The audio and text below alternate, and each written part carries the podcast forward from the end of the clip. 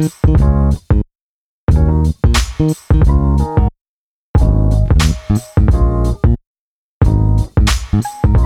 welcome to Behind the Message from Corner Church. It's a talk. My name is Ty. Uh, we have Zach, Scott, and Greg today on this podcast, along with me. I don't get to be on often, so it's kind of a treat. Um, we're gonna really just kind of start wrestling with Ephesians 2 and what grace means, and really how grace impacts so many different areas. So go ahead and join us behind the message. Then maybe you can get beside the message, or above the message, or under the message.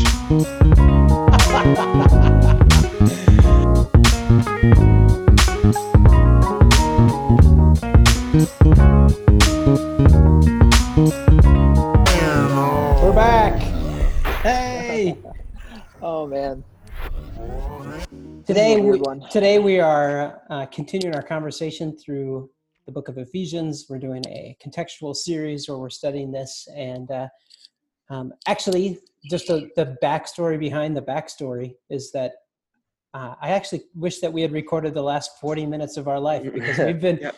The heart of this whole podcast is to talk about what's behind the message, and uh, we, we had some behind. we just had some 40 minutes of just really wrestling with the complexity not just ephesians 2 but the complexity of grace and what that yields to and what it leads to.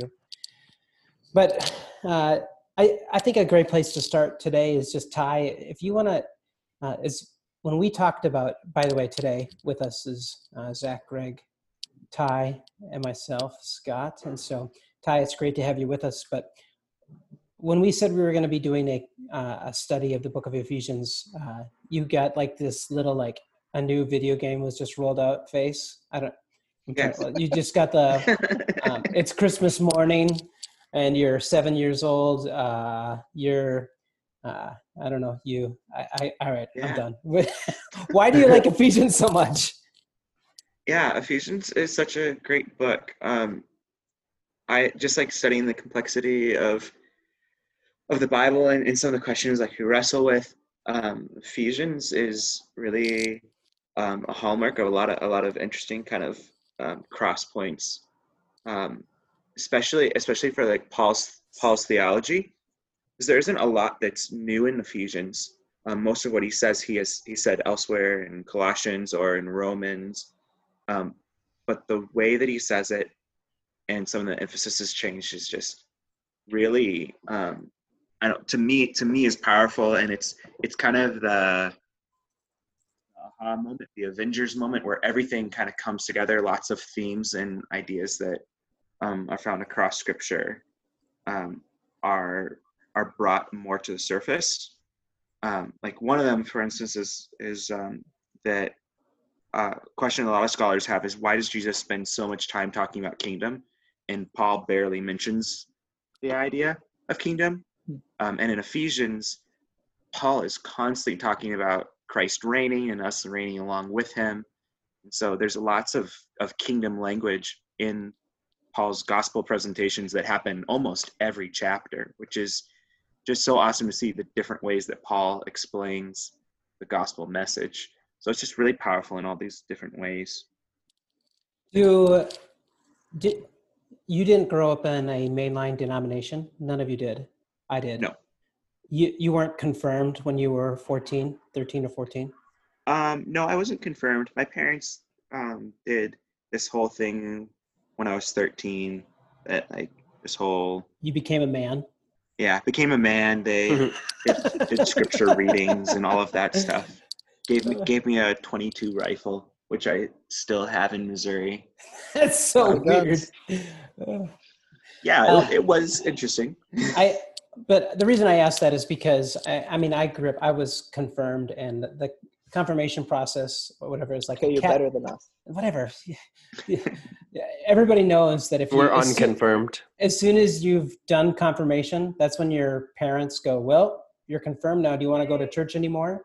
And 99.9% of kids go, "No, I'm I'm good now." and uh, but um, the confirmation process this catechism catechism is this this picture of a summation, an explanation, a building of a biblical worldview. And Ty, I just want to like put you on the spot here. If what the Catechism of Ephesians giving you a biblical worldview, you've said some of that, but how does that this book in its tightness, like the six chapters of compared to Romans or Corinthians, right. which are so much, how does the tightness or the succinctness of Paul's words build a catechism or biblical worldview, godly worldview for you? Um, I think I think for me, like Paul Paul really hits on some some very important themes just right off the bat. The early chapters are much shorter, talking about um, grace and how it isn't earned; it's something that God gives us freely. This idea that unity comes through Christ, that we're no longer um, separated by Jew or Gentile, and all of this really builds into this idea that because of what God did for us, and the way that that has changed us, it changes the way that we interact um, as Christians in community with each other. And even that builds into how do you, as a Christian community, impact the world around you, um, especially in trying times. Because Paul's writing this um, from one of his um, times in prison. And so there's this idea that, like, Paul is Paul knows what he's talking about when he's talking about weathering through difficulty, and um, and just the way that society, the way that he's interacted with society up to this point, and it's continuing to make a difference in society and encouraging the Ephesians to do the same. Well, yeah, today as we jump into Ephesians two, the conversation is about grace, and uh, we're going to be sharing together on Sunday. Uh, that's what we've been doing during this confined in place world, but uh, the the piece that I I drew that I'm gonna be sharing is kind of like breaking down grace or breaking grace, and uh, I. I mean, I'm not going to say a bunch about that now in this podcast, but I think that it's so interesting to think about. Does grace exist if you're completely oblivious to it? And uh, I'm going to ask people to have a conversation about that. But um, does is that is it real in a relationship with another person? Is it real with God if you are uh, again just walking uh, just unaware that it's right there, right there given to you. You like, okay, you're asking like, is is participation necessary for it to be real or be impactful? Hmm. I, that that or is, like, is it like to the is can it be similar to like if you forgive somebody but you don't tell them? Does that matter to them at all? Is it yeah, and, and I mean, and, and, that would matter to you, but how much does it matter? But is God's grace for him, or is yeah. it for us? Yeah. See, now you're getting so, there. And then does our participation matter? And I'm going to throw out another one. It just is like the best. Is that um, can you be manipulated, forced, coerced, shoved, uh, threatened in order to being a gracious person? or to receiving grace. And uh, that's such a beautiful breakdown because like um, i would say i would love to be forced. It would be so much easier. But then wait yeah. but then i would fight back on that. Anyway it's so much fun.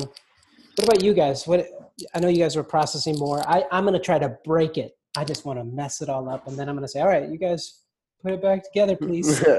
Put it together. Uh, yeah i like that question can you be forced to uh, accept grace. I think the, um, I mean, my gut would just be like, uh, no, of course not. but then uh, I reflect back onto my youth group experience, and then I say, maybe. Mm. I don't know. Mm. I don't know. Yeah, I don't know. I I don't remember a lot of youth group moments of you must receive God's grace. Take it. Take how much he loves you. Well, Get I don't it. think it was forced. I think it was more manipulated. But. Yeah, no, I guess what I mean is grace was usually not the topic of conversation. Hmm. I mean, the most poignant memory I have of youth group, I still I've shared maybe once, but the moment where my youth pastor was doing a, you know, heaven's gates, hell's flames kind of thing, and yeah. The sanctuary was dark and they put all the red lights on and there was a smoke machine and he was walking slowly and talking serious and then he fell forward into what seemed like a hole that led straight down to hell. That was the moment when I understood I, I need I need God's grace because I don't want to fall into a hole and I just I mean so much of our concept of grace a lot of times is connected to these beliefs or these ideas that we're just you know oh i'm really afraid of hell or i'm really afraid of god so i need to try and get his grace so that i can avoid going to hell or so that i can avoid being on his bad side and Yeah. completely miss out on what grace actually is and the purpose of it Let me bring this to the table. I uh, similar, uh, different, but definitely similar experience a decade or two earlier than you. But I I was at a uh, went to a friend's thing in a bigger town. They had a, a devotional evangelistic thing after a football game, and this I, I fully trust the heart of the person talking was pure. yeah The thing I remember so clearly is that since I was the probably the new kid at it, I just remember him staring through my soul and just repeatedly asking, "Do you know that you know that you know that you know that if you died today that you would go to heaven?" And then you can know that. And bring that to Paul's conversation today is that, you know, does my knowing matter when it comes to grace? Yeah, hmm. see, I, I love what Zach said because I, uh, I w- like I want to ask the question like what if grace is something more than just like saving us from hell, saving us from something terrible. If grace is something to just like fix uh, something, like that's one thing. But if grace is like what Paul writes is that grace is it's not about that. Grace is about so much more. Grace is not about saving us from hell. Grace is about giving us eternal life. Grace isn't about uh, keeping us away from bad things. It's about giving us life that's full of so much more. And uh, and uh, yeah, sure, those things can both happen at the same time. But Yeah. I think it's interesting that in Ephesians, up to this point, Paul hasn't written anything about hell. yeah I don't think he does. Yeah, I don't think he does either. But he writes a lot about what grace has done yeah and what grace is doing for us. yeah and, which uh, I don't know why the church has been so stuck on that. Yeah, you you are talking a lot about this, Greg, but really the painting of where you were and then what grace does in you and then what happens because of that grace. I mean, we we kind of we kind of get it out of order. We're like, "Oh, I'm yeah, trying to avoid hell or afraid of it, so I'll go for the grace and then, you know, whoo, I made it.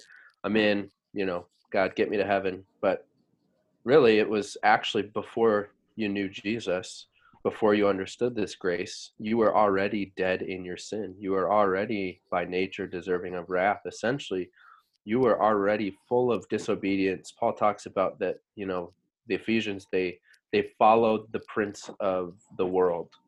They were already not in hell, but essentially they were on their way to living in this hell and you know that sounds this sounds a little bit like universalism.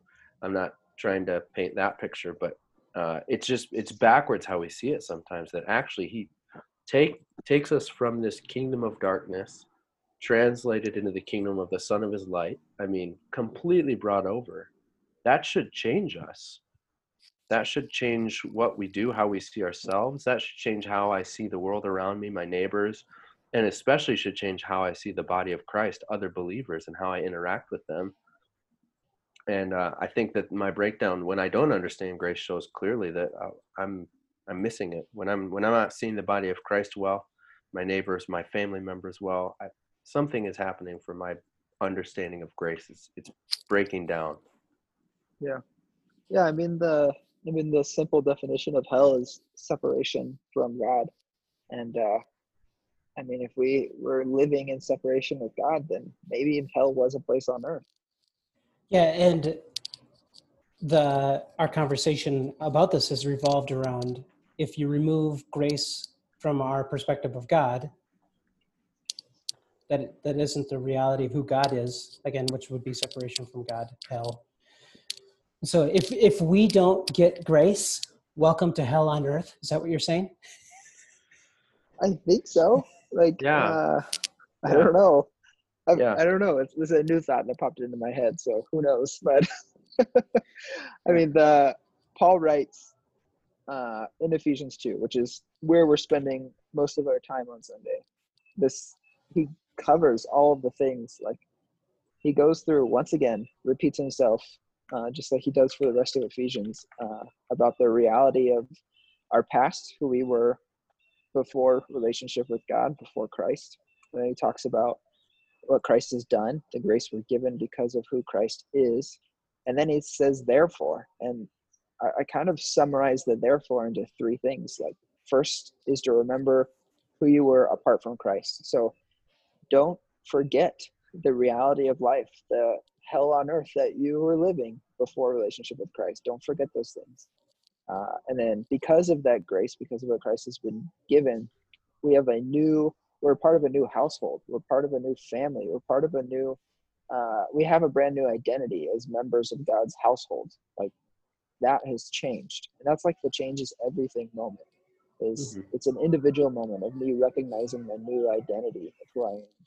And then thirdly, because of those things in summation, the call is for us to join together as the body of Christ or as a temple.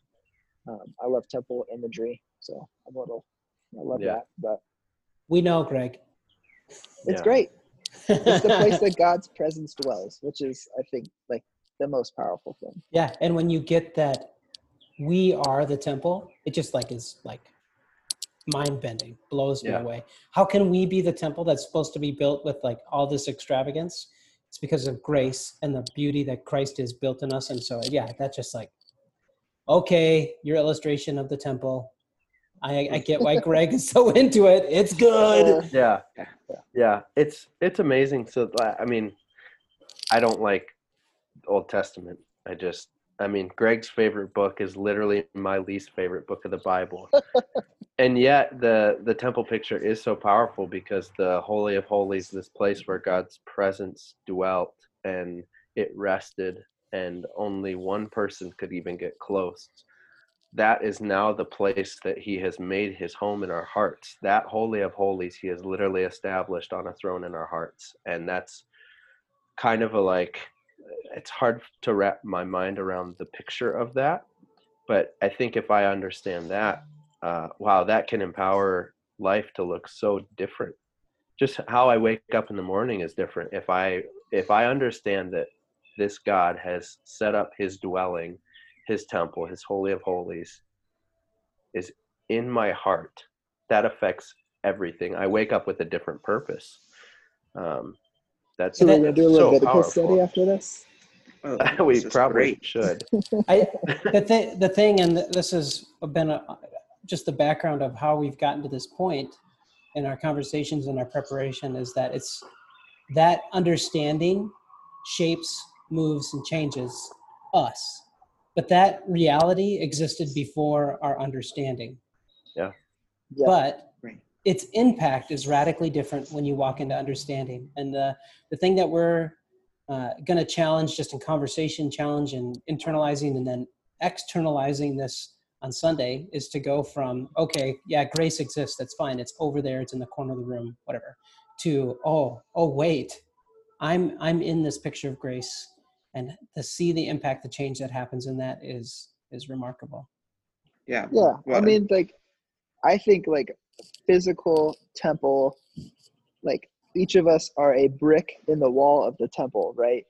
And if I don't recognize that I'm a brick and I'm not playing my role as a part of that, then I'm literally failing everybody else that's a part of that. Like I Hmm. have responsibility in being a part of that. Yeah.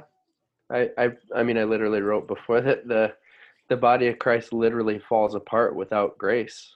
And we we are called the grace that God gives us is not so that we can just sit in a room and wait for him to come back or wait for us to be dead so we can go to heaven. I mean even the concept of eternal life is that it actually has already begun. We're we're in Christ. We are seated with him. Our life is now in him and our eternal life it's already started and uh, he gives us grace to empower us into a life that we couldn't otherwise achieve on our own uh, i love like hebrews the writer says uh, we can approach god's throne of grace with confidence so that we will receive mercy and find grace to help us in our time of need. Paul talks in other places in romans where he he talks about grace being something that is not just so that we can sit and kind of sit on our hands but uh, there's a purpose to it. There's a, a reason for it.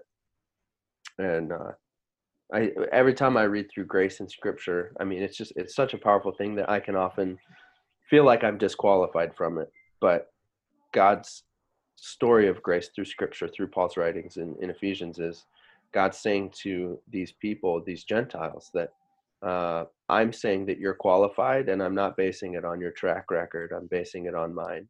And before you had anything to say about it, I made this true it's it's been in place already so so what do we yeah what do we do with that when i when i really understand this is for me and it's for my empowerment what do i what do i do with that? And then what do we as the body do with that?